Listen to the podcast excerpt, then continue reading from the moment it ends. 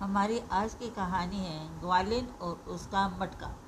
एक समय की बात है, एक ग्वालिन सिर पर दूध का मटका रखे दूध बेचने बाज़ार जा रही थी। रास्ते में चलते चलते उसके मन में कुछ ख्याल आने लगे। दूध बेचने से मिलने वाले पैसे का वह मन ही मन हिसाब लगाने लगी। उसने सोचा, मैं दूध बेचने से मिले पैसों से कुछ मुर्गियाँ खरीदूँगी। कुछ समय के बाद मुर्गियाँ अंडे देंगी। और मैं उन्हें फिर बेच दूँगी।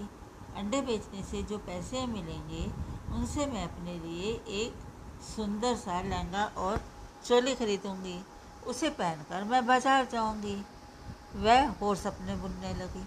एक युवक मुझे देखकर मेरे पास आएगा और मुझसे बात करने की कोशिश करेगा।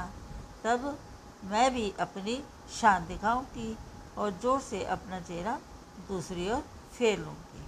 ऐसा सोचते हुए उसने अपना चेहरा एक झटके से पीछे घुमा लिया, सिर पर रखा, दूध का मटका, झटका खाकर नीचे गिरकर फूट गया और सारा दूध बिखर गया। ग्वालियर के पास दुखी होने के अलावा कुछ नहीं था।